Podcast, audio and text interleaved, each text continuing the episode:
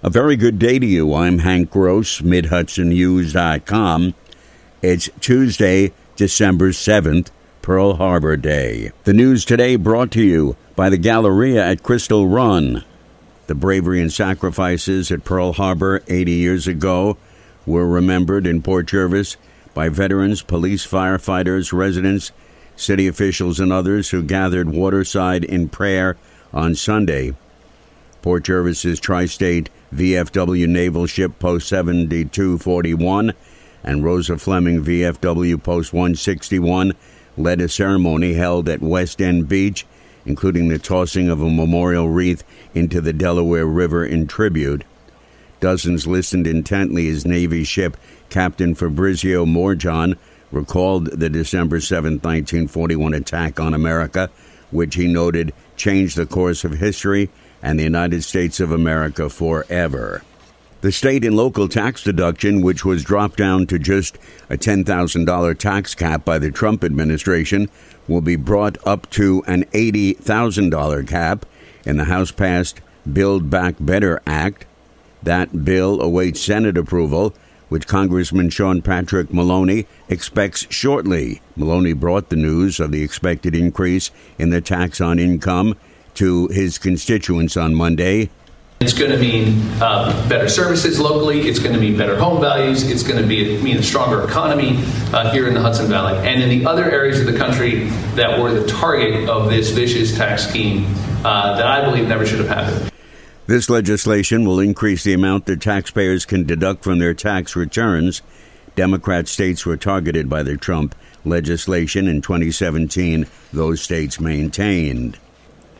More news in just a moment. Find over 100 retailers allowing you to spend hours shopping safely at the Galleria at Crystal Run. Enjoy the big brands and the diverse selection of family owned stores all in one location.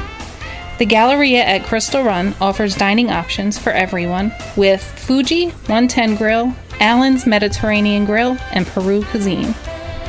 Discover the Mid Hudson Valley's premier shopping, dining, and entertainment destination, the Galleria at Crystal Run.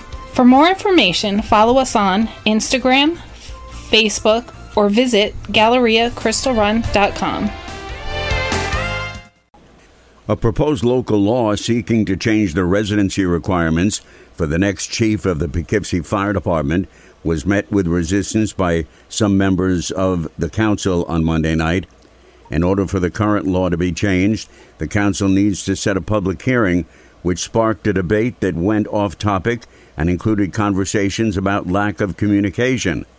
The Council eventually voted 6 to 2 in favor of setting a public hearing on the proposal. Fire Chief Mark Johnson announced his upcoming retirement after 36 years in June of this year. The number of qualified candidates that live in the city is very limited, and Mayor Rob Rolison would like to have the discussion about waiving the residency in order to expand the list of candidates. Well, we need to have these discussions as we look to fill leadership positions in the fire department and in other organizations as well. There are a lot of challenges with the rules and requirements. It doesn't mean that it's something uh, that we want to do. Several of the council members spoke against the change. It was back on December 5, 2001 that 32 year old Nancy Smith was found brutally murdered in her New Windsor home. Town detectives are asking for the public's assistance in solving the case. To date, 900 investigative leads have been pursued by town police, state police, the Orange County DA's office, and other state and federal law enforcement agencies. Over the last few years, detectives have re examined evidence re interviewed witnesses, friends, family members, co workers, and others from Smith's life.